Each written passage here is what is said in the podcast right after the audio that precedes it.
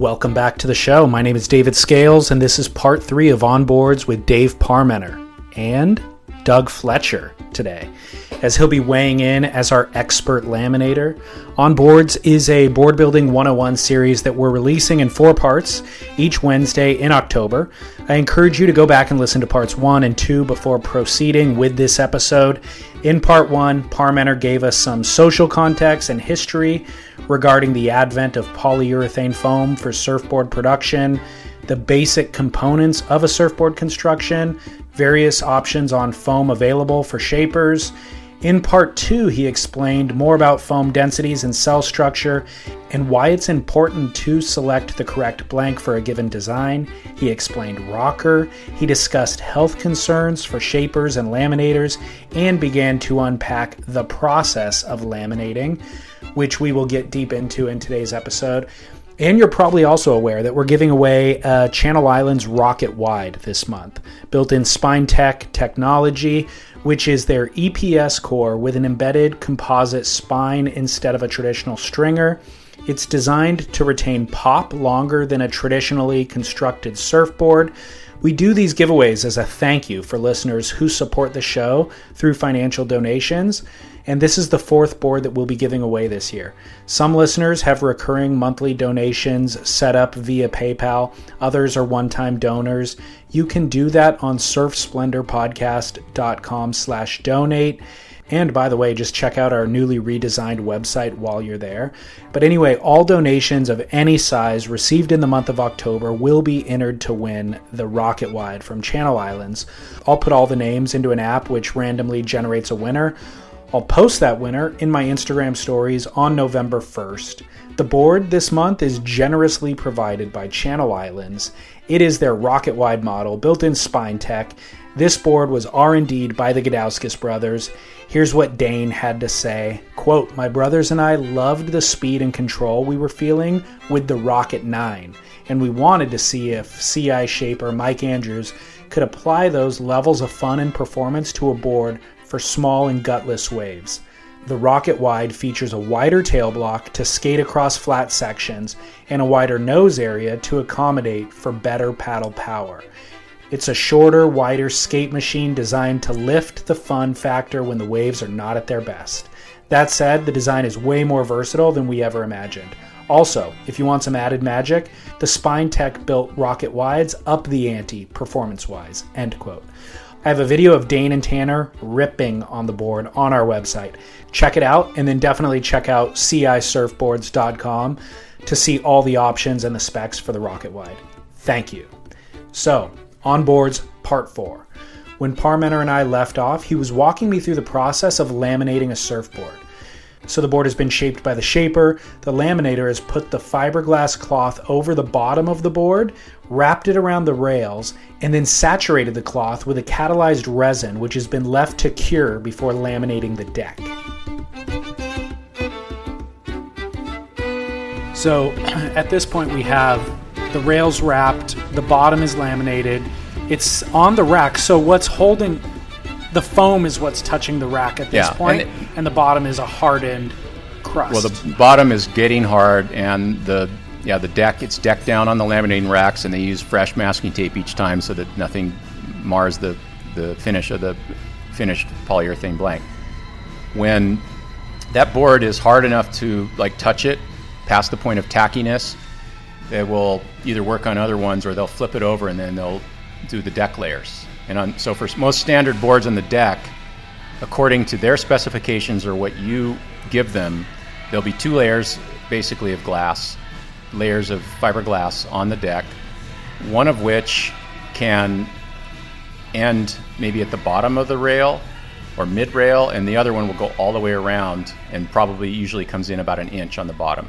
So you so you so you kind of feather those that both those layers don't have the same lap, so they don't build up. right. Um, and then there's a science to that too, like wider laps or how you space those affects the you know flex. It affects like working with it later, sanding it, it affects the strength. And it's all varies based on short board, long board. Every kind of board design has a different protocol. Yeah, I, you, yes, I, th- I think, but I think most people there, I think most craftsmen in that, uh, you know, it's kind of funny. They they've all learned how to do it, and uh, a lot of times it's hard to get them to try new things. But most of them think that they know how to do it, and nobody else does. Sure. That's kind of like shapers. Shapers we're the same way. that, Yeah. we're used to that. Um, why are there two layers of fiberglass on the deck and only one on the bottom? Well, you stand on the deck. So it's a strength. Yeah, it's there because um, that's where you do all your surfing. Ideally, it would be nice to have it balanced. You know, and you'll see it as you start getting lighter cores uh, with using some of the polystyrenes. You'll start to see more of a balance where people will do, you know, two or three layers of of a lighter four ounce glass on the bottom and maybe two or three layers on the deck. And uh, it makes sense to me. I'd like to. I mean, I would. All things being equal, it'd be nice to have a balance like that. Yeah. And the board's under load, whether regardless of what the core or what type of resin, it, it seems like it makes more sense when there's a lot of if your board's tombstoning at the end of a leash on a giant day, you just think that that imbalance in how much of, a, of the glass layering on the bottom and the top is might affect you. Um, obviously, there's different types of foam for the core, mainly polyurethane and EPS. Is fiberglass the main type of cloth? Are there other types of cloth that are available?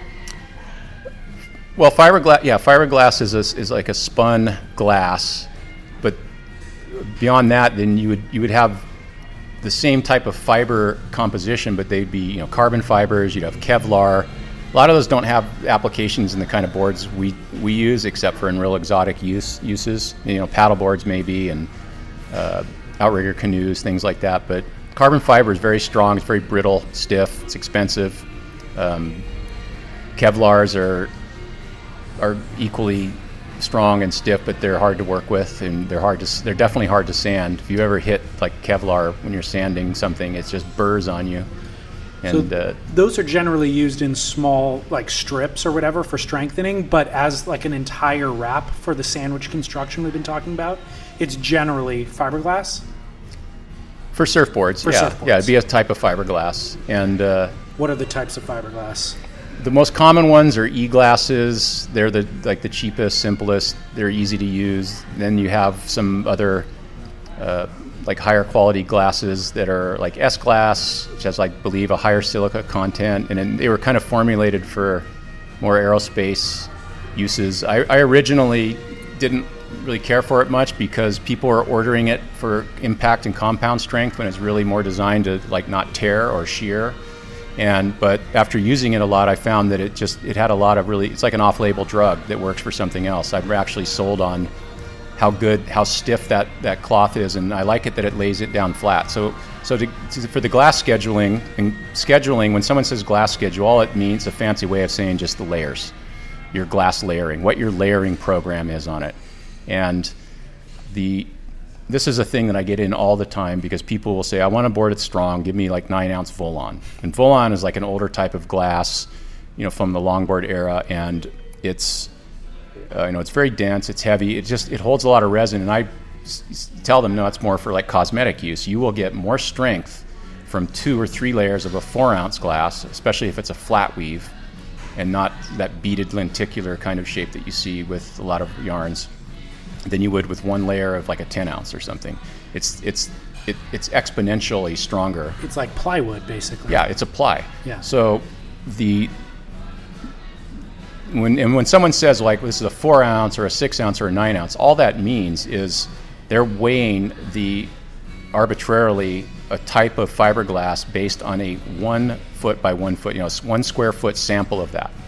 Same with EPS foams, one pound is a, a cubic cube of what that foam is. That's what it would weigh. So one square foot of six ounce cloth weighs six Yeah. ounces.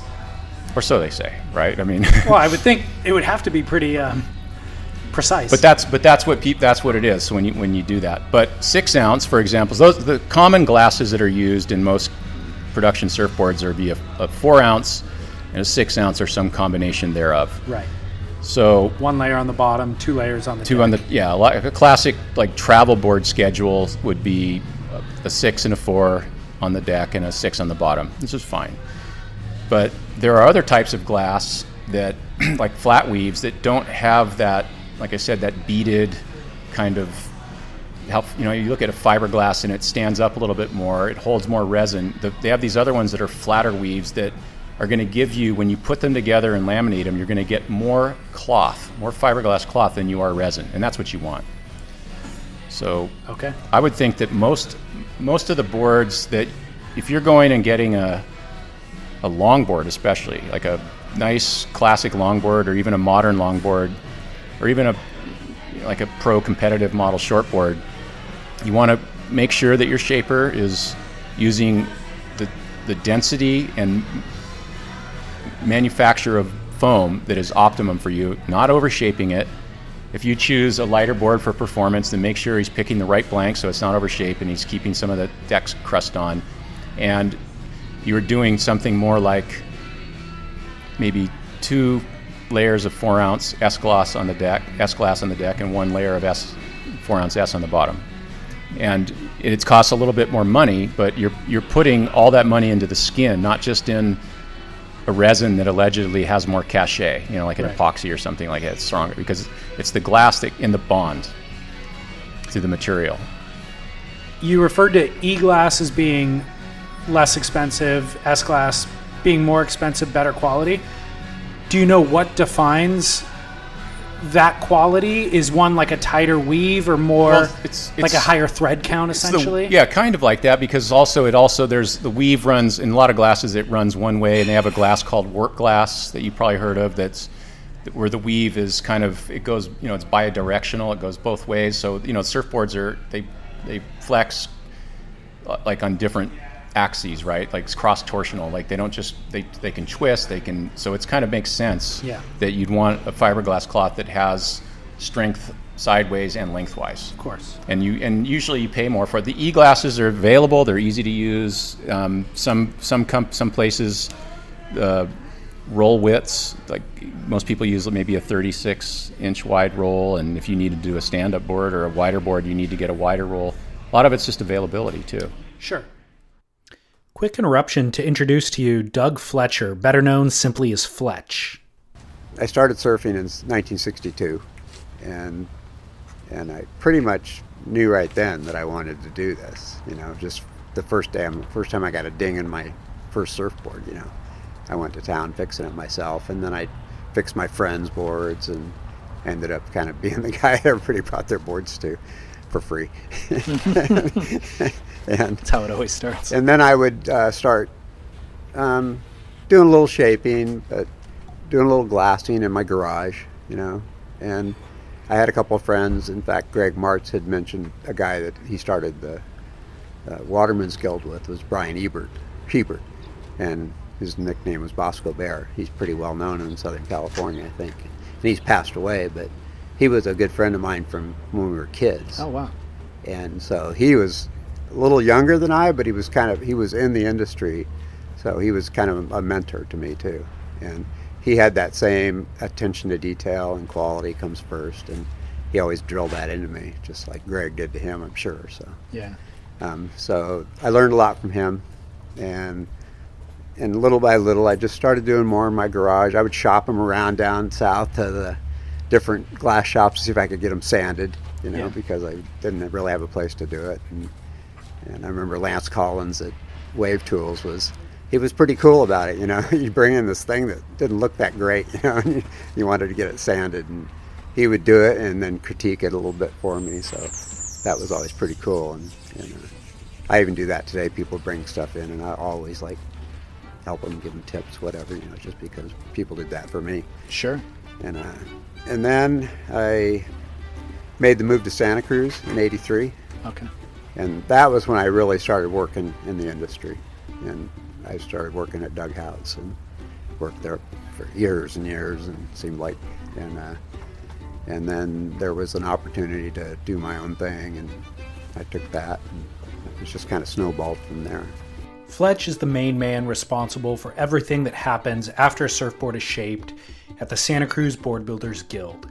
You've heard me talk about the Waterman's Guild and how Dave Parmenter will drive his blanks 300 miles south to have them glassed at the Waterman's Guild, while the Santa Cruz Board Builders Guild is an equally reputable and equally well known glassing facility for Northern California.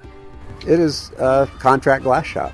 You know, it was. I started out originally as just Doug Fletcher Enterprises, and I did. It was a one-man band, that was that was after I'd worked for Haut for all those years and stuff, and um, I did everything, all the steps, and then as I got busier and busier, I got Dave Aronovich, who's my partner. He came on to help me, and so it was just the two of us, and we were just doing clear clear boards, clear short boards, and we could handle it. You know, we could do 20 a week and go surfing. You know, and but then as the color work started to become more popular again, it became a whole another ball game. You know, so I pretty much I'd done color work over the years, but in the last 10, I'd say I really had to like relearn stuff Really? I learned and, and think back about everything people had taught me, you know, about doing it. And so it's it's been a learning curve too, but but we do get, you know, we really pride ourselves in, on our quality. So, so There's a lot of board builders. Are they not glassing their own boards? Are they? What? Where is kind of the? very few are actually shaping and glassing their own boards Okay. anymore. The house, the you know, the factory here is one of the few places where they actually make them in the back and sell them in the front. You know, like used, used to be everybody did that. Nobody does it anymore. Nobody does it. So, And much less have a glassing Yeah. facility in the back. and it's a whole, you know, it's like running multiple businesses. You know, you're a shaper, you're trying to market your stuff, and then you got to worry about glassing it too. it's, it's, you know, that's why I'm happy to be behind the scenes being the glasser because I don't have to worry about what's popular and Sure. you know, I just do what people want. You know, so. Now, I should state that there are, of course, other reputable glassing facilities in California. I have friends at some of those, and I don't mean to suggest that these are the only two worth mentioning. However, these two facilities that I have been mentioning, Waterman's and, of course, Santa Cruz Board Builders Guild, have clients that drive hours to have their boards glassed here, and the key employees have over 40 years of experience each which brings us to Fletch. Or, in fact, I should actually back up and start with the Santa Cruz Board Builders Guild. It's located at 345 Swift Street in Santa Cruz. It's an iconic address. It's the location of Haut Surf Shop and Haut Surfboards. And as Fletch mentioned, a throwback to the pioneer days of California surf shops where there was retail in the front, shaping bays and laminating rooms in the back. Often boards are curing out in the racks in the parking lot. The Haut Surf Shop still operates this way. In an age where retail is constricting, the Haut Shop has made some big changes to stay modern. The day that I recorded this conversation with Fletch, the retail shop was in the midst of a remodel, and they had just installed a rack from Awayco, the surfboard rental service. Travis Reynolds has a shaping bay there, as does, of course, Doug Haut. Mark Andreini drives all the way down from Half Moon Bay each week to drop off shaped blanks and pick up boards finished by Fletch and his crew. Well, we do all of Mark Andreini's, or, or not all of them, but most all of Mark Andreini's, which is a pretty popular brand. Oh, yeah. And um, of course, Haut, he does, you know, he's right there. We do all his. Travis Reynolds, we do do most of his stuff too. And we have a lot of, of smaller guys that just bring us, a, you know, a couple here and there. And Yeah. we do those too. It, you know, keeps the, the flow going. Sure. Yeah, it's there never seems to be a shortage, you know, ever. And it's, so that's a good thing. Do you keep track of numbers? Like how many boards have you laminated over the years, do you think? um, I mean, we keep track of how many we do a year, you know, total. So it's um, around a thousand, which you know isn't huge numbers, but for the space we have and the amount of workers that we have, it's you just can't ramp up and start doing more because there's not enough guys that can do the job. You can't go to a temp agency and say send me a sander. yeah, skilled labor, and Yeah. there's not a lot of people Right. stepping up to learn the That's skill, sure. you know? Yeah. Right now we have a, a really good crew. And It's pretty amazing after all these years that we actually have some guys that really like doing it, you know, and are willing to do a good job and want to learn. And there's actually a couple of them that want to learn to laminate, you know. And Good. so hopefully it's going to continue on. What is your first of all, what is your role at the Santa Cruz Board Builders Guild? Okay. Well, I'm I, everything pretty much. I'm I'm mainly the, the laminator. Okay. I'm like the co-owner, and so I basically laminate. But I, I sanded there for before it was the guild. I sanded for Haut for 16 years, and I did hot coats and fins and glossing, And I pretty much have done everything except maybe glo- uh, polishing. And I could do one, but it may not be be that nice. Sure. so you shape as I do. I shape. I shape my own boards, and over the years, I've I've done a few. I used to even shape a couple for Haut here and there for the showroom. Okay. But it was just something that takes so much time and, and to learn it, and that it's it's a hard hard thing to learn because you just can't go by blank after blank after blank, you know. Right. And so it does take a long time. I never had that luxury of learning to shape, and I had to make money and, and Right. fa- family and support and stuff. So. I started my conversation with Fletch with a seemingly simple question, but it always seems to beget elusive answers. Can you please help me identify what somebody means when they say quality glass job? Right. It, well, the a little bit of the problem is that when when it's done, all that stuff is hidden. Okay. You know, so you wouldn't necessarily see it, other than you might see bubbles, you know, or Okay. dry spots in the lamination. But um, as far as, or if you knew about sanding and you could see where a board was, the shape had been changed by the sander, but it can, um, by and large, after they're finished, it's hard to spot the the sand throughs or whatever happens. That's why it's important to do the quality work all the way through, because it may not show necessarily, but it'll really affect how the board lasts. Got it. You know, so it's yeah, it is pretty hard to tell Visually. uh, visually. Yeah, So longevity is a key component of quality. right, exactly. Got I it. mean, from the get-go all the way through, from the lamination to the sanding, especially the sanding. And uh, if the sander gets a good hot coat, you know, who's gotten a good lamination, then they don't have to like just go to town on it so hard to to, to reshape the board basically. So, what in your kind of responsibility in that equation? Um, what do you do as an indicator? What do you do uh, to make it a quality lamination? Well, like I think I heard you talk when you were talking with Greg about light and tight and and so yeah, you have to get the proper amount of resin. Not you don't want it dry.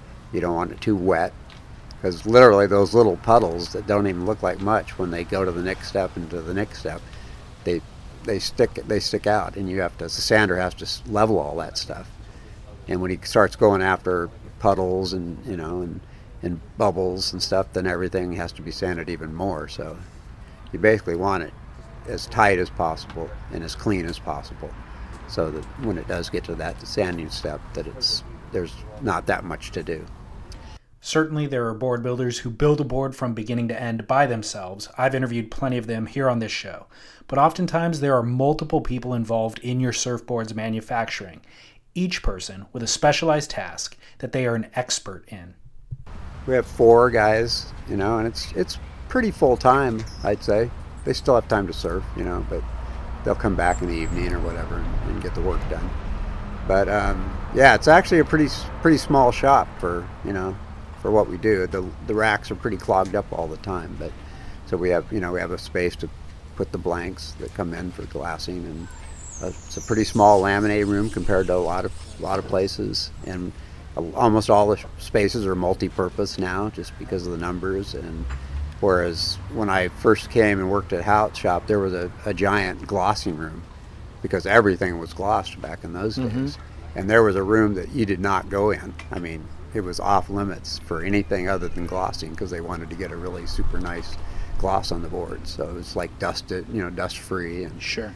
it was pretty cool. But over the years, square footage, you know, has become more valuable, and so we had to like we gloss in there now, and we do some hot coating in there, and so and then we got a small sanding room uh, and a polishing area, and we kind of make do with just that. So, So, what are the four roles of the employees? um, well, I'll do the laminating, and I also have another guy that helps do the clear clear laminating, and um, and then there's a hot coater who'll do fins if there's glass on. He'll do the fins and the hot coats, and there's the sander, and I have a couple guys actually that kind of help out on sanding, and then there's the polishing.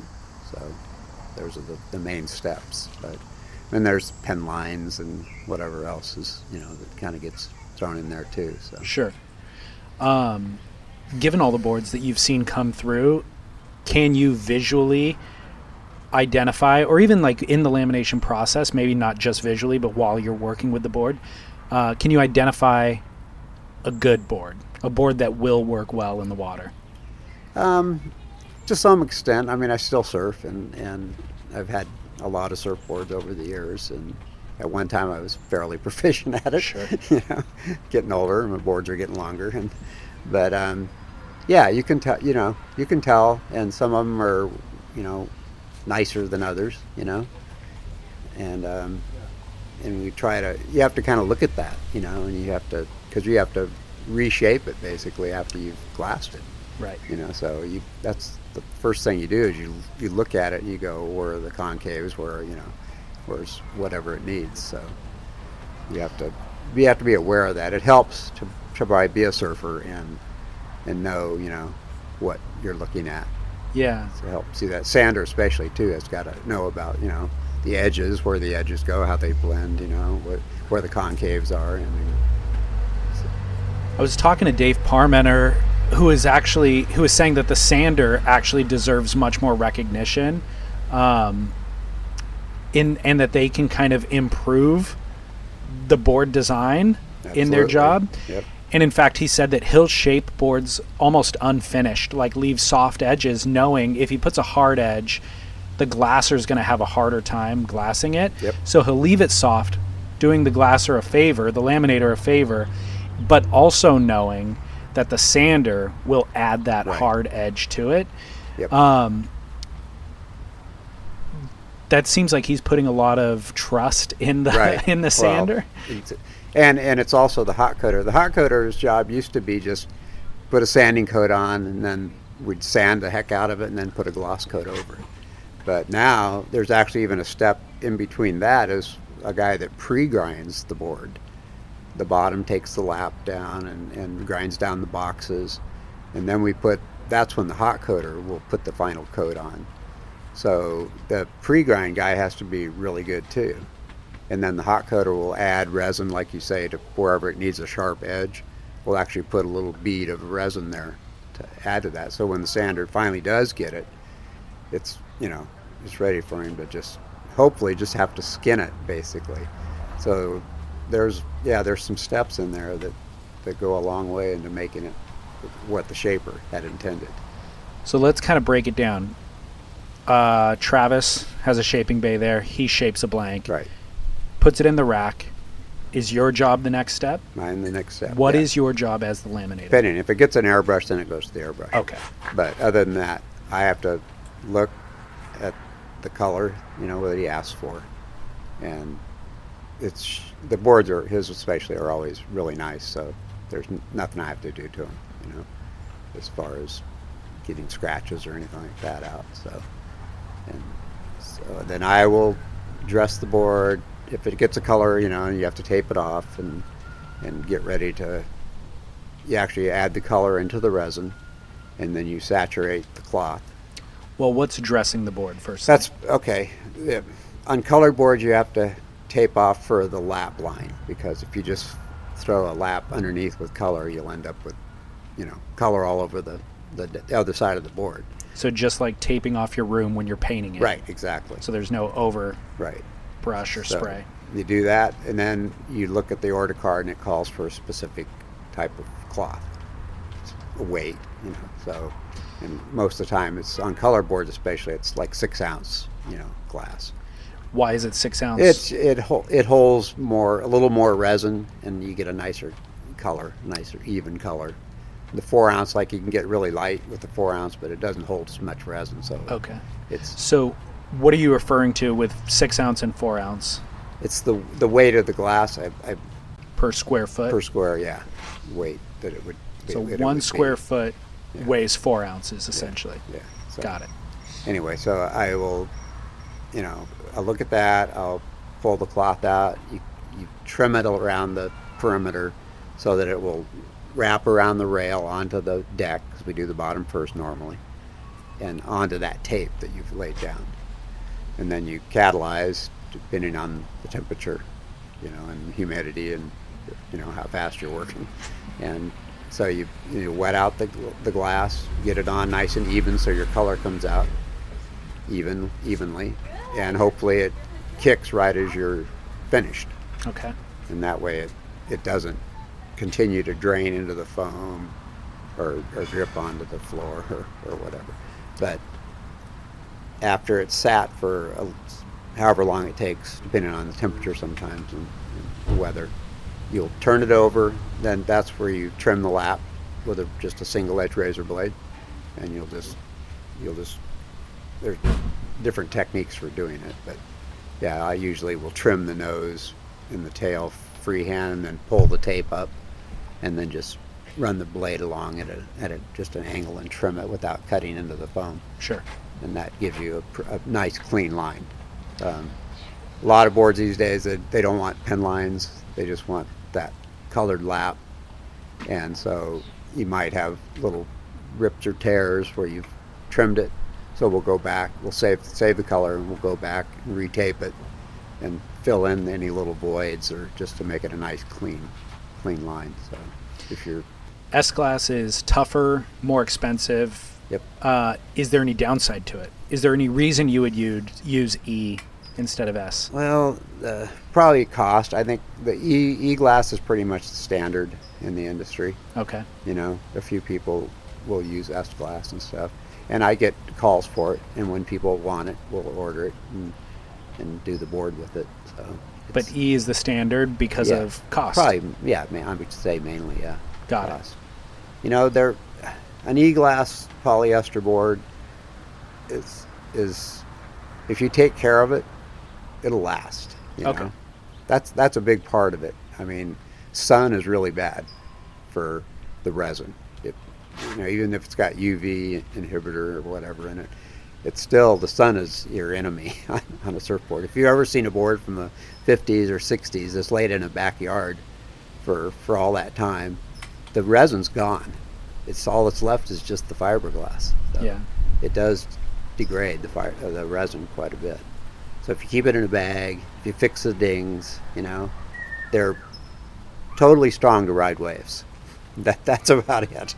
You know, it's not for dropping on the parking lot or running into a rock or in anybody else. So I've not heard um, that before in terms of resin being the thing that really is what degrades. Um, certainly, Greg Martz mentioned like overshaping is a culprit. You know, Right.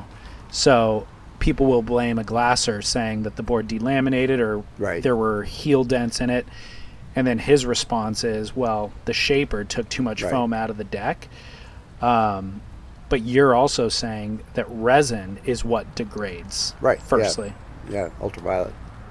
But- interesting. But, that's an important point about the foam because it, it is, I think, in, in with the advent of shaping machines and stuff, the people running the machines, if they just take a big, thick blank and make a little thin surfboard out of it, where did they, you know, take the foam off, you know? Right. So it's it, that's important. I mean, the machines make them nice, you know, for sure, but who's loading it into the machine and where are they indexing, you Right. know? So that's that's important too.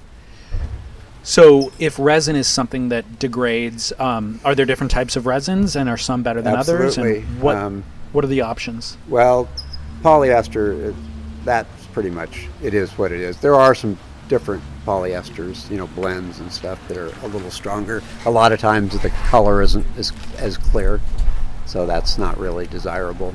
Um, epoxy is absolutely superior, you know, uh, as far as strength. Um, we don't do any epoxy in our shop, and mainly because we've had employees get sensitized to it. Really? Yeah. And once you're sensitized to epoxy, you can't be around it. So, It's poisonous. yes, it is. And, um, Is polyester not? well, I mean, I'm, I'm still here. I, you know, I don't know the chemistry of it all, but uh, I've heard that polyester, like, metabolizes out of your system fairly rapidly, whereas epoxy, it just sits in there for years and years and years. And so it's, yeah, like I say, it's superior, and almost every other industry uses epoxy now. because of the strength and stuff. But they're not building the way we build. You know, they're usually it's like molded or vacuum bagged. There's a, not a lot of sanding that goes on afterwards, and so it's every step of the way. It's uncured epoxy is is just like wet epoxy. You know, even if it's kicked and stuff until it's fully cured, it's it's got some nasty stuff in it. And we're talking that um, health concern is that all inhaled just through fumes? The two the two of our guys that got sensitized to it was from the dust. From the dust after it hardens. Yeah, and then you when they were it. sanding it, Okay. and it got they got a skin dermatitis. from Okay. it. So it's not even internally; it's just on. No, but it can be, and that's the real danger. I would say is if you can get a, a infection or something irritation going on the outside, you wouldn't want it on the inside. I guess it's a misnomer. It's kind of a misunderstanding in the market because when we hear about epoxy, we hear that it's actually greener, and I think, and it's actually, uh, but that's always in reference to the environment, right? Like, right. Well, there is no VOCs with Right. it, and um, so it's not damaging for the environment. However, Yeah, it's all oil out of the ground. Right. know? So, and there's also the overall footprint too. And I've heard that a um, an epoxy longboard is actually dirtier than a poly longboard. Really? By the time it's you know pumped out of the ground, man, you know refined, and so it's, there's needs to be more study done on that. But there's there's information online okay. about that. Are there? Um, I know there's like bio resins Right. Mm-hmm. now, um, epoxy resins. Have you worked with those, and are there benefits to them? Do they still have that um, danger of working with them? I think well they're not 100% bio. Okay. you know so maybe something like that would be something but they're still a blend Got it. you know and i don't know what the percentages are it may only be a small percentage you know Is there ambition with doing the bio thing to reduce need of the um, oil out of the ground, or is it to make it more healthy to actually work with? well it might know? might cut down on the you know oil out of the ground because you are adding you know vegetable base or what, whatever it is. Yeah.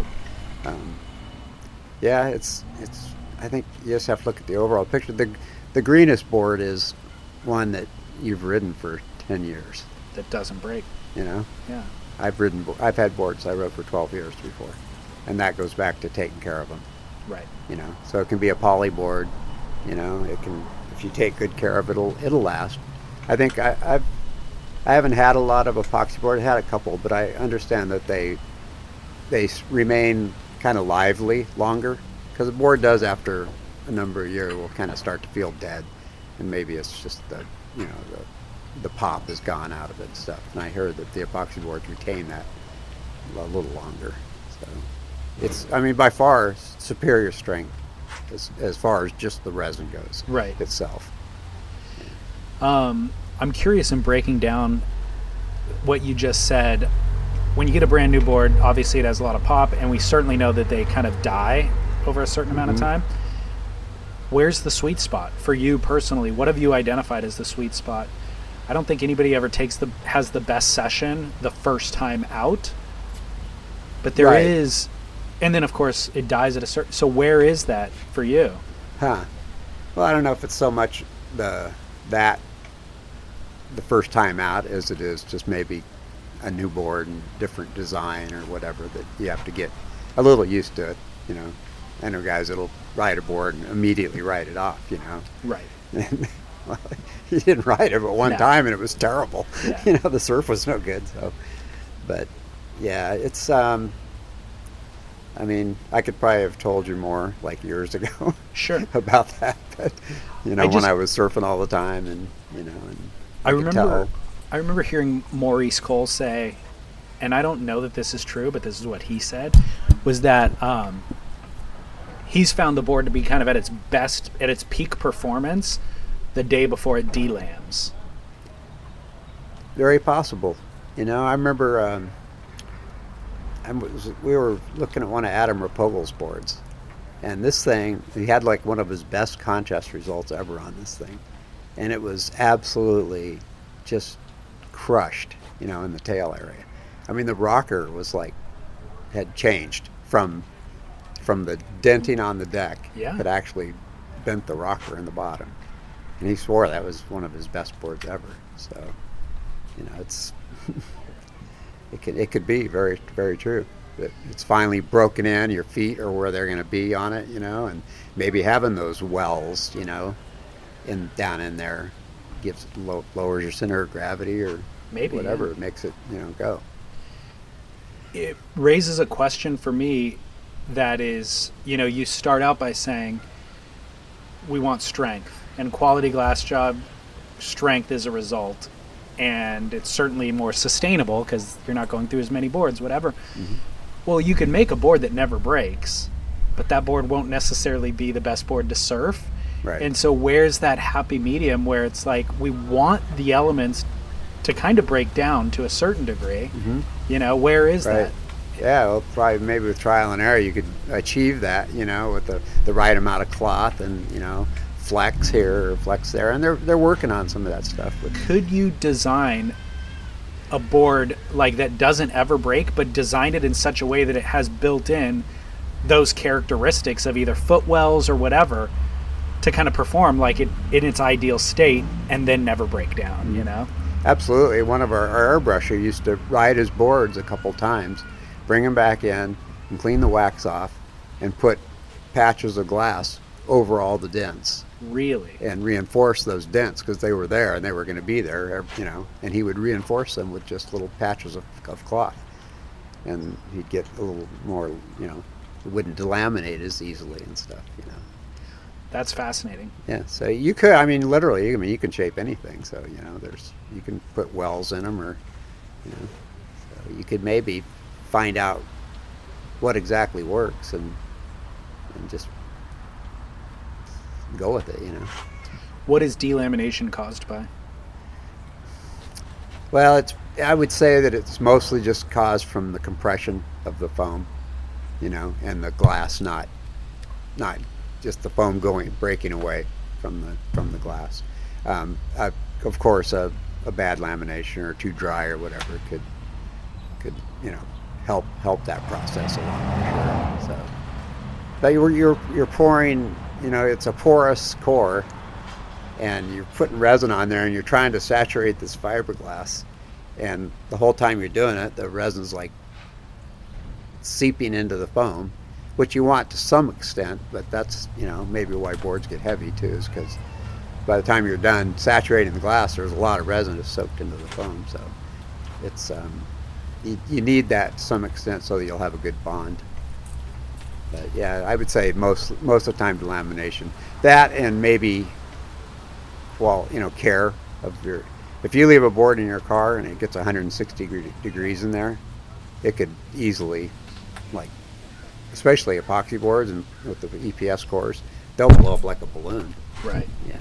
So that's the heat again is hard on them. um, you mentioned the word bond so that's kind of the goal with lamination right is having that saturated fiberglass cloth bonded to foam Right. equally throughout the entire every square centimeter of that board Right. and certainly heat probably um, degrades the quality of that bond Mhm. and all you really need is one weak spot somewhere Right. in the board for that to kind of Mhm. show up um, you referenced other industries do things like vacuum bagging i know we do a bit of va- vacuum bagging in surfboard Right. manufacturing as well can you explain what is vacuum bagging Right. Well, it's um, it's just a way of of infusing the glass with the resin, and to get it the just the right amount of resin to glass ratio is is done with a vacuum bag where it just literally pulls a vacuum. It put a board inside of a bag and pull a vacuum on it and it'll pull out all the excess resin. It'll you know, it'll just leave just what's necessary to wet the glass out and and bond it to the surface too. And so there's I think it's called peel ply that goes in there too and that takes all that excess resin and soaks it up so that when you pull it off you just have just the fiberglass saturated and bonded to the surface. sounds effective. Yeah. It, well, obviously they you know they do almost everything else that way. You know. Why don't race we- cars? You know. Well, most things probably aren't aren't glued to a porous core like a surfboard is. Okay. You know. And it's usually a lot more layers of glass too. I remember reading some some data on when they did like tests on fiberglass and how strong it is. And they'll do I looked at it, it goes 24 layers. We tested we tested 24 layers and this is how strong it is, you know. I'm just laughing. I'm going 24 layers. You know, it's like we got one layer on the bottom and two layers on the top. That's you know, amazing. and that's it. So, yeah, it's it's yeah, you're kind of expecting a lot out of one layer of fiberglass. You know. Sure. So we um, there are manufacturers though that do vacuum bagging and surfing. Why don't we see more of it? I think it's um, labor intensive, for one thing, and you know they, it's yeah, it's it would take a lot of space, you know, people, you know, to set the thing up and get it in the bag, and so I think it's I think it's part labor saving. I mean, we've been doing boards the same for 50 years, you know, and it's kind of the way it is because of the way it is, you know. Well, is there a downside to vacuum bagging? Like it seems like if it were, um, if you use less material, if it was lighter and tighter, which was that original Mm-hmm. goal, why not invest in it? Or is there a downside? Well, maybe return of investment. Okay, know. it's So- economics. It's, yeah, yeah, for sure. Yeah, there's. It's always been in the surfboard industry. It's always been, you know, you try to do it as inexpensively as possible, you know, because there's not a big margin, you know. Yeah. So, and maybe you have a little margin, but the numbers are, are so small, you know. Right. That, so it's Does adding color to resin uh, degrade the quality at all, or compromise the quality at all? Um, maybe certain colors, um, not so much. I think you maybe use a little more resin with a color just to get that uneven, you know, the colors even on the board. Sometimes I think maybe the boards are a little heavier when you do with color, but um, basically it's it's not a, a lot of pigment. It's just you know depending on what you're trying to do, but they definitely the colors have they've taken like lead and stuff out of the, the colors which i think in probably all industries was really a problem when they first started changing paints and stuff to get rid of some of the stuff that was bad in it and it took them a long time to figure out how to get color that would stand up you know and be as good as the old type stuff and some of that stuff worked pretty darn good as far as like opacity and, and, and just vibrance. And so it's it's a little harder now sometimes to get like a board solid opaque because the colors just it takes so much pigment to get it opaque if somebody wants that that you can get too much pigment and then the resin doesn't want to go off. So it's yeah, it's all kind of a mixture game and stuff. But yeah, the colored boards are usually a little heavier. Okay. I would say, but I don't think they're any less strong. Okay. You know, You keep talking about the catalyzing the resin and it going off. right? Um, and you said earlier about the temperature being an influence in Mhm. that and the kind Yep. of uh, Right. environmental factors. Mhm. Is your climate controlled in the shop? No. Okay. in a word. no. So then in the winter you use more catalyst, in the summer you use less. Simple as that. yeah. Okay. Pretty much, yeah. Are you Um, keeping charts on measurements for? Um, no, I mean it's just from experience. You know, I ha- do have a thermometer, and you just you look at that, and you just or the color, how much pigment you've put in, and that's it's pretty straightforward. So after you've done it enough times, you know how Right. much.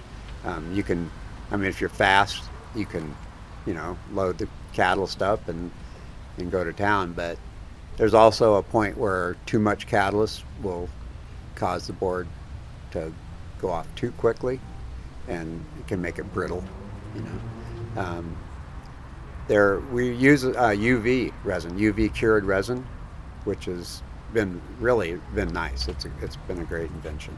Um, we can now when we especially when we hot coat boards we can hot, get the resin on, put it in the ultraviolet light box, and in 10 minutes we can bring it out, flip it over, and do the other side, as opposed to two or three hours Oh wow. curing on the wall.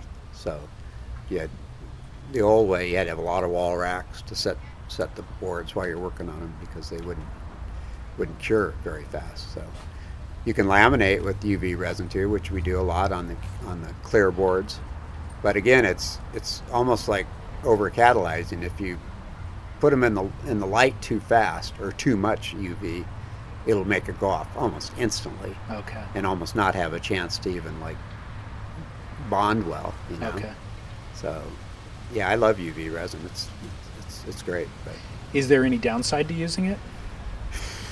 some people say that it's not as strong because it's exactly the same resin as the stuff we catalyze, but it just has the activator in it that causes it to harden rather than catalyst. It's 50% less VOCs. Oh, which is kind of cool, you know. And but yeah, it's it's again, you don't want to just laminate and then take it outside into the sun.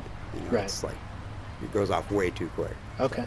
That's why we use the light box to Right. kind of kick it. And Control it Once you once you've got it kicked and it's hardened, you can take it out and cure it, you know, a little bit. But you want that first bit of time for it, the resin to soak into the foam and not go off too fast. Just like with catalyst, you don't have to go off too fast. So, You were saying um, you laminate the bottom of the board first. Normally, almost always. Why is that? Um, why is that? Because when you sand the bottom of the board, there's a there's the lap from the deck is, is then onto the bottom of the board, and you can put the, the hot coat over it and kind of build it up because it's kind of a flat surface, so that when you sand it, you, you can hit a you know hit some cloth that it's it's easy to level. If you do the deck first and lap it lap it over onto the bottom, and then when you put the the bottom coat, which is usually only one layer, and you're going over the top of that the lap from the deck. When you sand the board, if you sand into that lap, you've pretty much just zipped the the lamination on the bottom, Right. so where it's just been cut basically all the way around the lap. Right. So it really loses a lot of strength that way. Okay. So I mean, you can do it, and you have to build up the the hot coat and stuff on the bottom so the sander doesn't doesn't burn into that. But we've been doing a few more of those lately. too. Okay. Yeah. So people want the color on the top and and the lap to go around on the on the bottom, and, and they want a clear bottom or whatever. So So um, you also talked about doing one layer of cloth on the bottom, two layers of cloth on the deck. Mhm. Why do you do that? Well, the deck is takes the beating, so you know. I mean, you. I mean, some of the EPS boards and the epoxy boards, they'll because the core is so light that they can really add a lot of layers of glass onto the board. They can put twice as much or three times as much. It'll probably end up weighing the same as a, a poly board, which makes them bomber, you know. But it also makes them stiffer. Right. Yeah, so it's kind of a it's kind of a trade-off. I think there's some experimenting going on, you know, with flex and, and just different stringer, you know, arrangements and carbon fiber reinforcement and stuff. So it's just all it's R and D, you know, R and D costs money, you know. Expensive R and D, so time consuming yeah, too. so it's taken a long time to get to where we've got. But, yeah, it's it's, it's time is money. Right. Yeah. So back to the um, kind of different roles in the shop. You're laminating. Mhm. Once you're done, obviously, bottom, then deck. Mhm. Once you're done laminating, where does the board go from there? Then the hot coater will come in and put the, the sanding coat, basically is what that is. What is hot coat or what is sanding co- coat? hot coat is, is just laminating resin that has surfacing agent added to it. And it just creates a little wax shell that the sander can sand. So otherwise Why- you can't you can't sand laminating resin. It's just too, it's just never gets hard. I mean it hardens, but it stays kind of tacky. And um, so he'll come in and do that. He'll he'll he'll do fill coats, paste, you know, just different areas of the board that that you don't want to sand into necessarily. So you need to build it up a little bit with a fill coat, and then put the hot coat on. And this is primarily for sanded finish boards. that- Okay. That you're trying to trying to get it as close to finish so that the sander doesn't have to like really get into it. So the hot coater can go a long ways. It's kind of an important important job now. So hot coating. Why isn't that um, surfacing agent added during the lamination process and just done in one step? Um, it's because of the the shell. It, it it won't stick. Won't stick to itself basically. Hmm. So it's it, it adds this wax wax. It's that literally paraffin and styrene mixed together, and it, so it, it makes it sandable, but also makes it slick. So the lamination wouldn't stick to itself. Interesting. Yeah. So Okay, so hot coat kind of um, that wax kind of fills in all of the weave, builds up a little Right. bit of a surface on the board, Yep. so that you can essentially sand it back yeah, down. sand it down. Yeah. So once that hardens, is it glossy in color? To, to some extent, it's a little milky. You know, it's like Okay. I mean, and that's that's the finish on a sanded finish board. It doesn't go any further. Okay, that's sanded, but that's all it gets. And if you're going to do a gloss, then after it's sanded, then it'll get that last that last coat of resin. So hot coat, and then that's sanding, Right. and a lot of those short boards. That's That's all. That's that's it's done. beyond that. What are the options? Then you can go to the gloss, which which is if you want it. I mean, you can have a sanded gloss, which is even kind of kind of strong. You know, it's it's a thin layer of resin, but it does have a it's a little different resin. It has it does a kind of a hard shell. Okay. Like it's not going to keep the board from breaking, you know, necessarily, but just nicks and scratches and stuff. It does. It gives some some protection. So does a sanded gloss look the same as um, Sanded finish. Sanded like Sanded hot coat. right? Um, Are they depends both? on how we, how you finish but it it they look really nice. I mean, it does. Are they both matte finishes? Yeah, they're matte finishes, Okay. but the the gloss resin, like I say, is a little harder. It, So it sands pretty nicely. It's Okay. not so. If you look closely at a hot coated board, it's kind of porous. You know, there's it's just it's got some.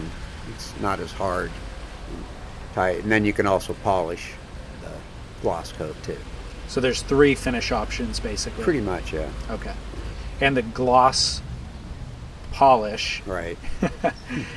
is essentially just a buffing after Yeah, that final yeah, sanding. Yeah, it's it's pretty involved actually. It's to get it really really nice. It's Break it down for me. What are the um, steps? it's depending on the polisher. You'll you'll start with. I mean, 600 grit, which is, you know, not fine in some industries. Some industries will go to 2,000, you know, and stuff. But but we'll we typically do 600 and 400, and then and then you use rubbing compound, and that's applied to the board, and that's also like another sanding because it's gritty enough. I mean, it feels real fine, real smooth and stuff, but it's actually it does take scratches out and stuff. And then then we actually have another two or three polishes on top of that that really bring it to. I mean, our guy especially, he's really good, and they are like mirrors really. you know. And you'll see a board and it looks pretty shiny and stuff, but if you look at it in the light right, you can see a lot of sanding swirls and, and stuff, but he doesn't get those. Or it's just like, like I say, it's like a mirror finish. And it's with what we would envision like a polish Yeah. pad. Oh, like yeah, it's- Super it's soft, a- fluffy. Yeah, it's a 6,000 RPM. It's a, it's a beast of a machine. I wouldn't Okay. want to have to wheel it around all day long, I'll tell you. Got it. But yeah, it, it turns really fast and, and, and, and buffs it out to a really high gloss. Okay. So. Um, in shaping, we've seen the CNC machine kind of automate much of the shaping process. Can you envision any automation in the glassing process? I think about that, but you dream of the day.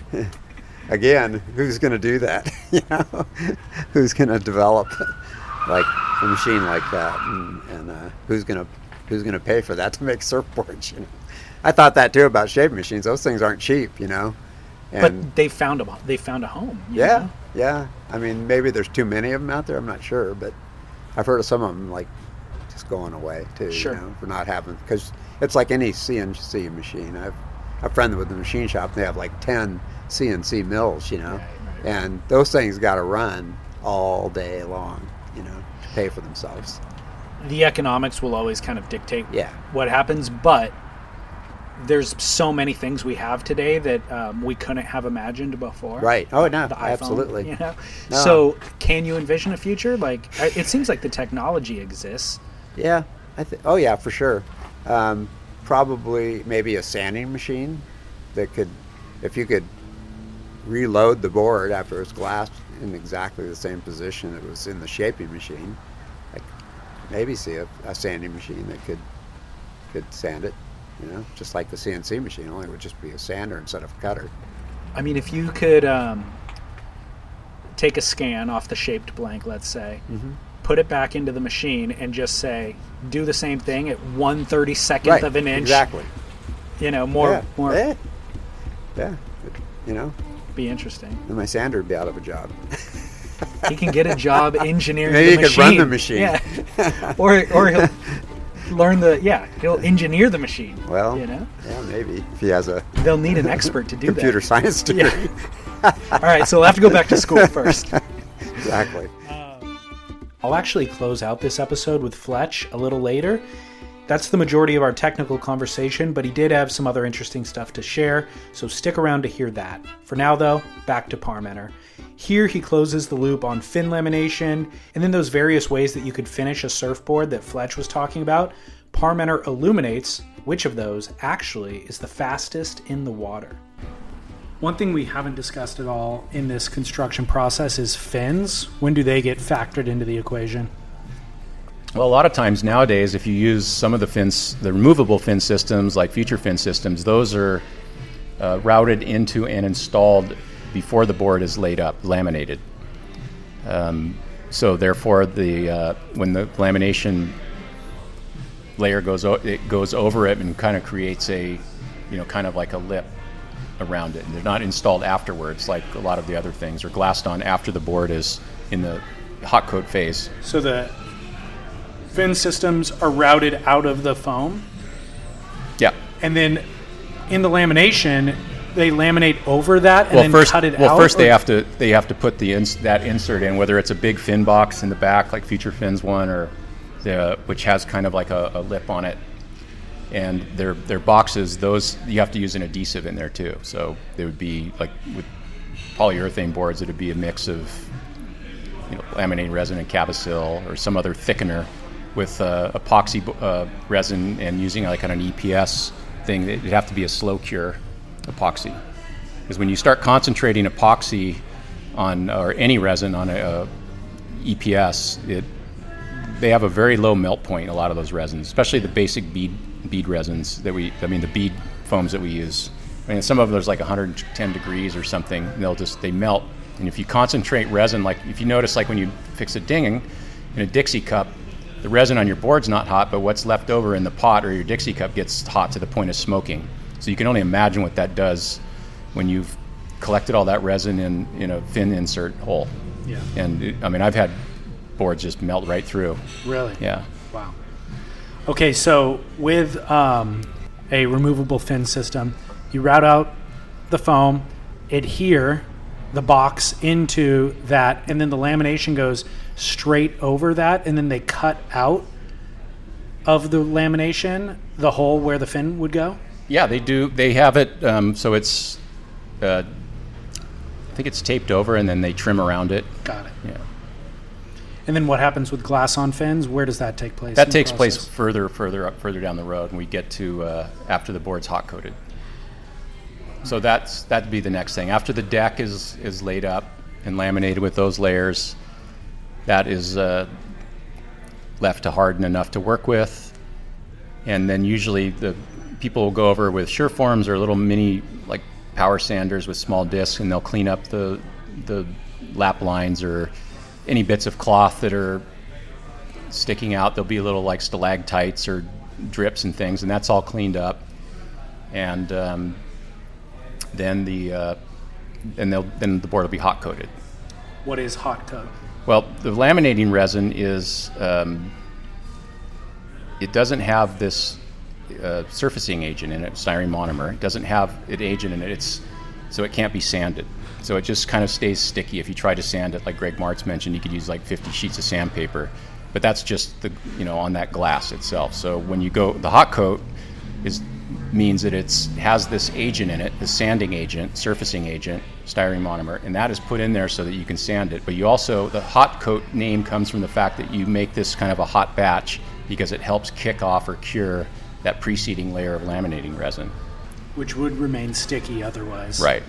Got it. So and that, that makes it sandable, and so you do that on on on both sides, one it- side at a time. and the hot coat basically fills in all that weave that you could see from the fiberglass itself from the laminating. Yeah, it fills Kind of in, settles it fills it. in, and it settles down, and it it starts to give you a, a- enough of a margin on the board that you can, when it's time to sand it, you can accentuate or reshape in what the original shaper had in there. And a lot of sanders can actually improve a board. Really? Yeah, a good sander will improve a board because I leave room for for things on edges and things where I tell the sander I want this edge. I don't have to shape that edge in as much and make it knife sharp because that will actually make it harder to glass. Like Greg was Greg Martz was talking about like with air bubbles and things like hard corners. You want to round that off and if, if you work with the sander who is actually kind of a shaper in his own right, they can start accentuating that, cleaning things up. Any any a lot of times things in the shape that might seem a little weird. They in the glassing thing, you've got this little bit more thickness on it over the entire board, so there's a little bit more room to refine it and clean it up. It seems like just while just as they could improve the shape, they could probably degrade it as well, I would imagine. Oh yeah, they and they can over sand too. So Undersand and oversand. yeah, under sand, over sand. They can they can change the shape. They can make the rails. They can muddy all the lines of the board that Right. you put in there. And then, so the fins would be on the bottom. When you before you hot coat the bottom, they would lay the fins out if you're glassing them on and tape them on at whatever angles. Put a little bit of set glue, or people use all kinds of things to hold the fin at the angle, and then those would be laid up with little football-shaped fillets of glass and resin, and that's a messy thing. Some in fiberglass rope they use that. You just don't see glass on fins that much anymore. I it- really don't. Yeah. Um, It's a lot of responsibility for the shaper to leave to a contract glass shop, basically. And and you might not even know the name of the sander who's then sanding. It is, and, and over time, I've like working with a lot of different. I've worked with big glass shops, you know, like Laminations Hawaii and on Oahu, where it's just enormous, and there's you don't really know what's going on. And then I've worked with the, my glasser in Makaha, Kimo Kauiho, that just does everything out under the back of a kiawe tree, and you're I mean you're working with them every day. And then places like Waterman's Guild, I'm working with them every day too, like really close because they have a really good you know uh, customer service, good office manager, and so it feels like a smaller shop, but there but there is this constant just touching base on things on, on everything. And it, yeah you're right. It's it's a it's the relationship with the glassers everything. And I usually tell people it takes two or three years Wow. to break in a new glasser to get them to where they're thinking like you and you know i guess it's like a relationship right it takes it does take that long sometimes So, is there kind of an an ideal objective for the sander? Like, let's say you give them a shaped blank. You know what the glassing schedule is going to be on it, and you want that final sanding to be, let's say, one eighth inch thicker, all the way around the entire square footage or square inches inchage of that board.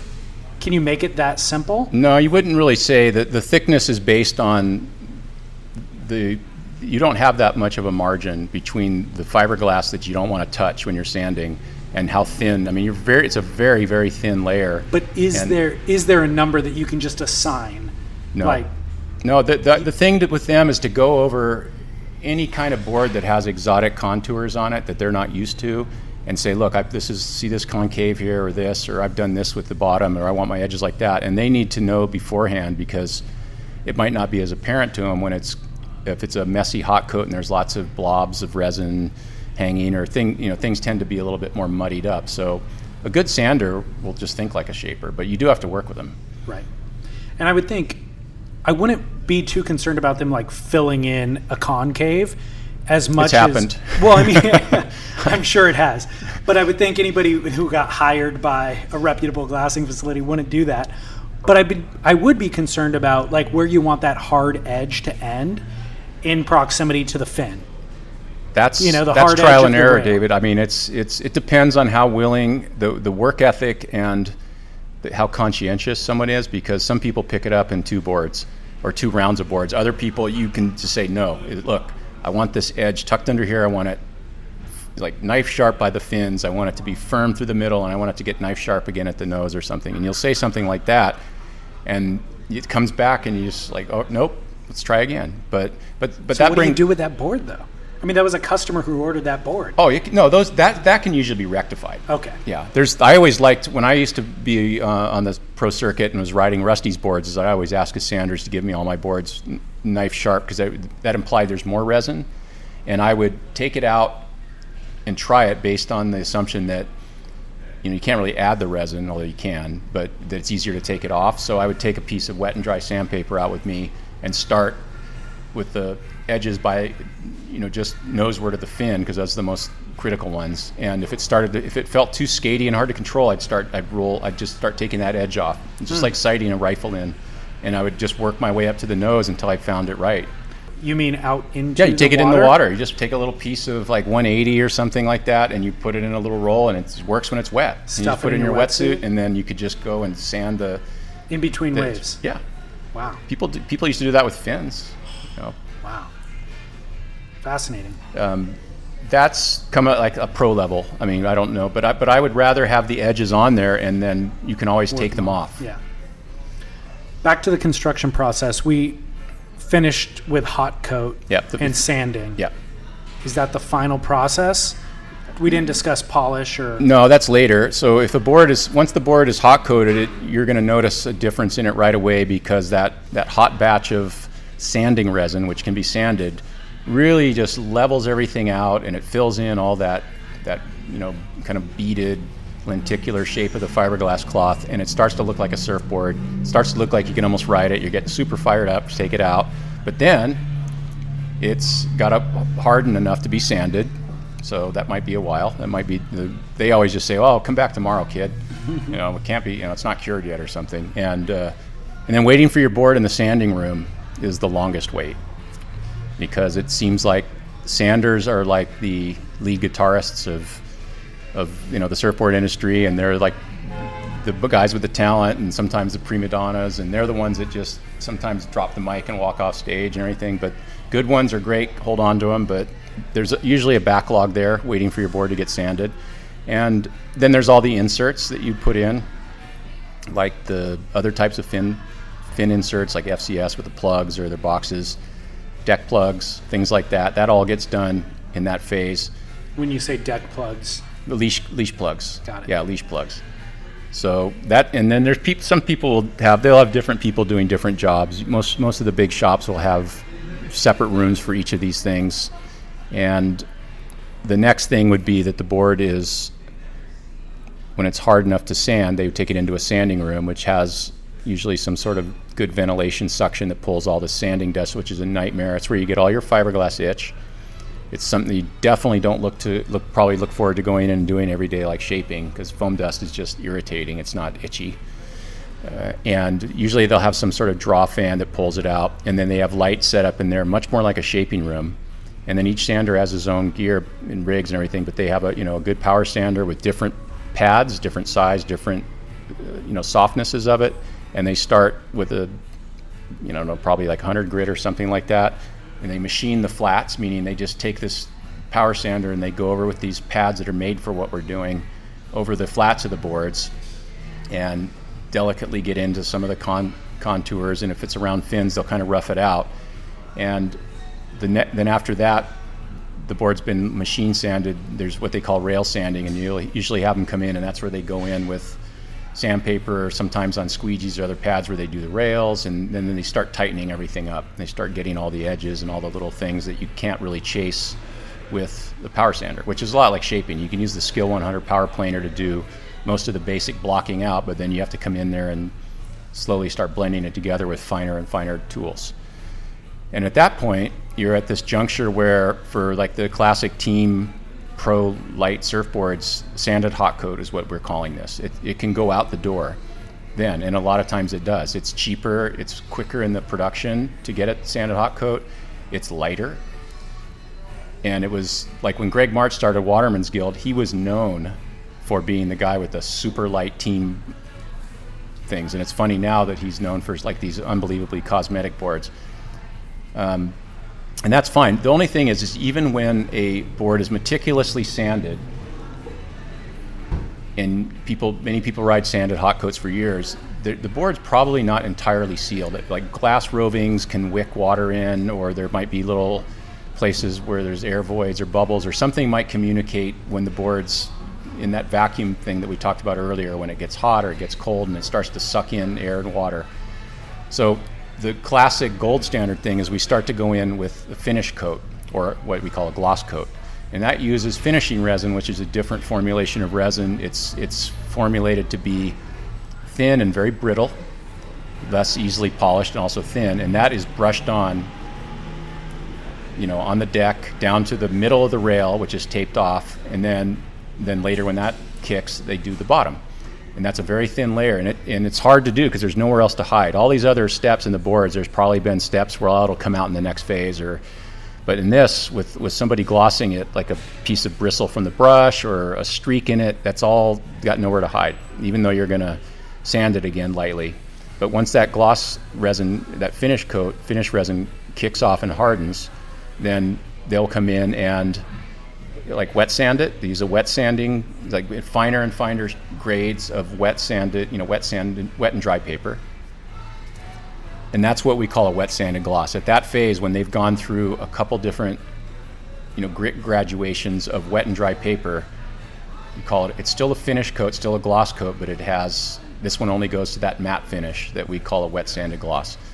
To go beyond that, you start getting into a, a polisher with a big buffing wheel with that you know, nice big like woolly thing, and, and they use all these different polishing compounds of finer and finer compound, and that buffs it out to that unreal showroom finish that we all like. You know, makes it look like an M&M. Um, but a wet sanded gloss and a polished gloss are have are at the same phase. It's just one has a different finish. One goes to a buffed thing. Polish. Yeah, it's total polish. Um, people ask about what's faster. Um, jury's out on that. What does that mean? Faster in the speed, water? like with less drag. Ah. Yeah, like a, a polished board or a sanded board.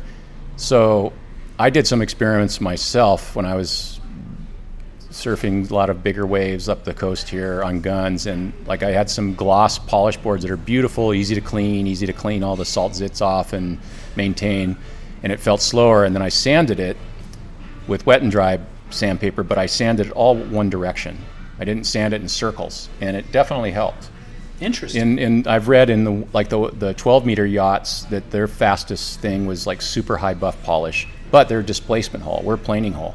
okay. So I think that the sanded finish is faster, but I think the, the one caveat on that is it needs to it can't be in circles. Right. I think it needs to be all sanded one direction. And then you have like lots of little mini channels, and it kind of does something with the Sure. boundary layer and all that stuff that you know with all the different you know components of drag. It's fascinating. So there's three finishes Yeah. to choose from. Well, there's there's other ones too, but Oh, there's other yeah, just too. to confuse it. But the three main ones are the sanded hot coat, the wet sanded gloss, or the polished gloss. Sometimes people will do a polished hot coat. They'll polish just the hot coat. It doesn't saves money and it still has a shiny look. And then there's some other finishes, these spray, like uh, th- these these like acrylic finishes that people will put on boards too. Hmm. Um, that's probably that's not really an industry standard, at least not for the boutique custom industry. Um, they need to simplify those names.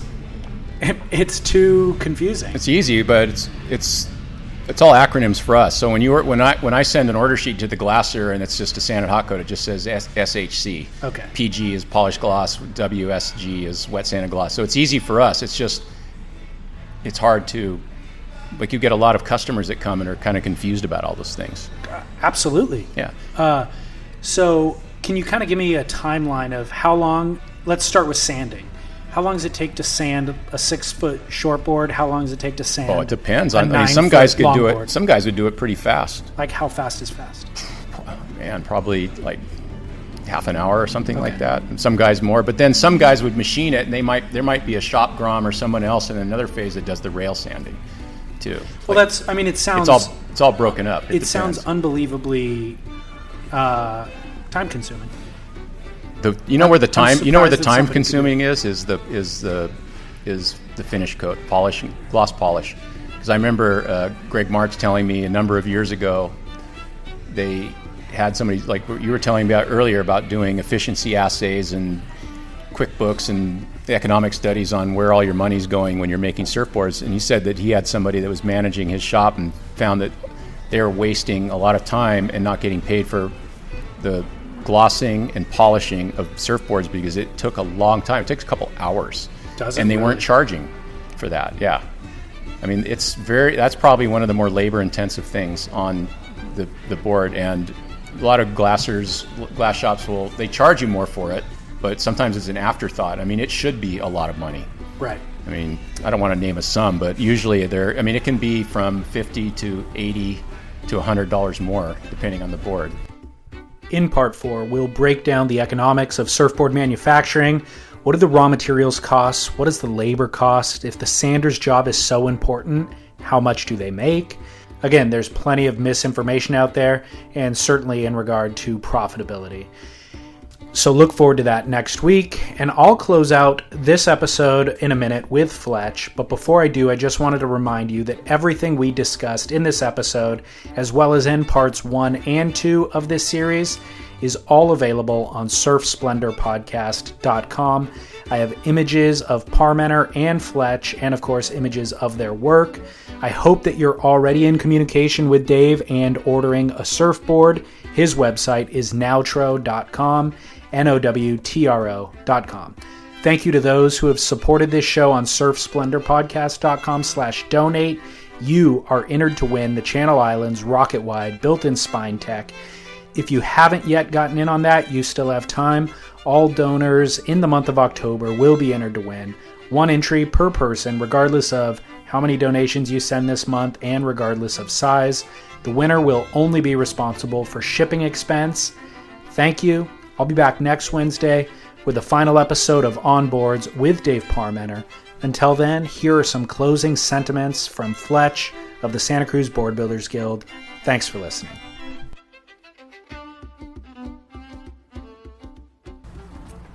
Whose work do you admire? You know, I, I don't know if you're on Instagram or the internet much, or how, how much exposure do you have to other laminators around the world?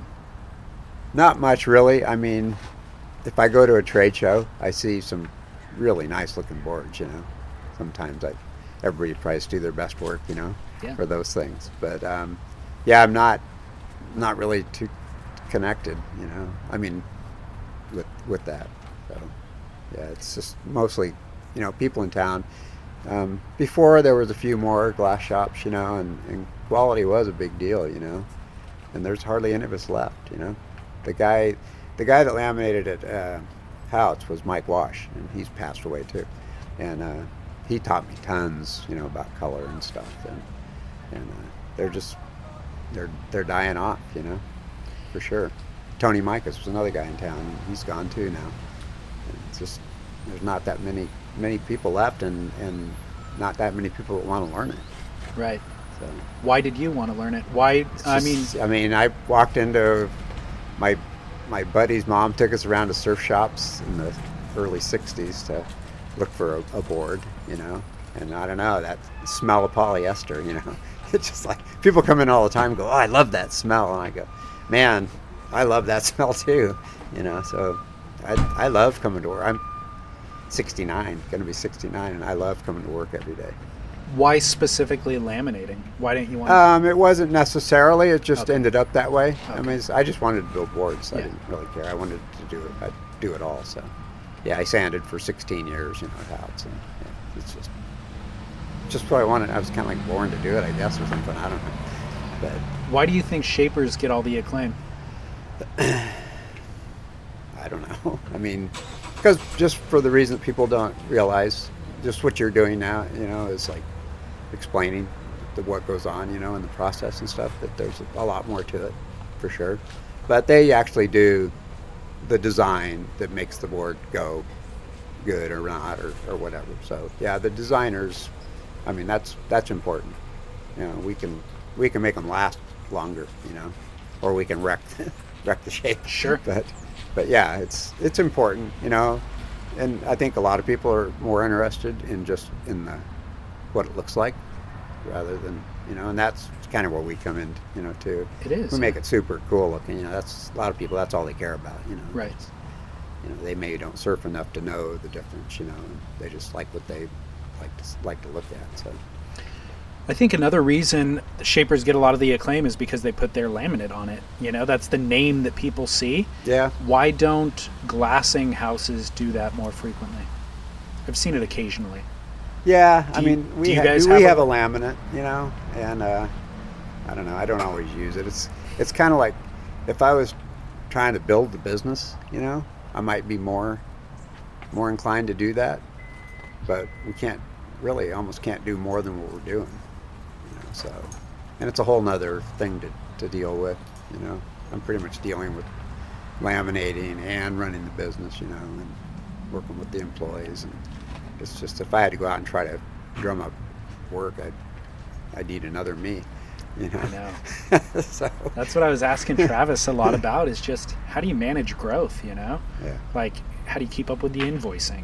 How do you keep up with like returning emails to customers? Just all of this minutia. oh yeah, it's you know, and that when you're doing that with your own label, that's probably ten times more than I would have to deal with just being kind of behind the scenes. You know, Yeah. I just have to deal with each individual shaper. You know, they got all those customers. You know. Yeah.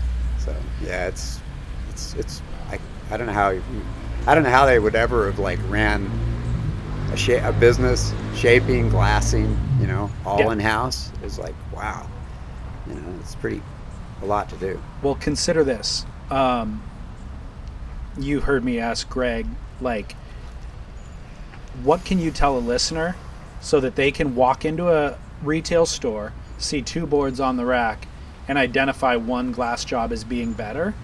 And the reality is, there's not an answer to it because, like you said, once it's finished, you can't tell. Right. So that's where that laminate comes in. That's Right. where that laminate is an indicator Exactly. of quality. Yep. It's it's not for you to grow your business necessarily. I mean, it, for somebody else who wants to grow their business, Right. it is. Yeah. But it's more of a favor to the end user Mm-hmm. to just identify that this means quality. Right. You know. Yep, that's true. So consider that. I mean, there are a few things, like I said, you, you can look and see on a board. You know, you can see air bubbles or whatever. You know, but yeah, basically, you're kind of you're buying that brand. You know, they're yeah. they're quality. You know, quality assured. You know, Yeah. Exactly. so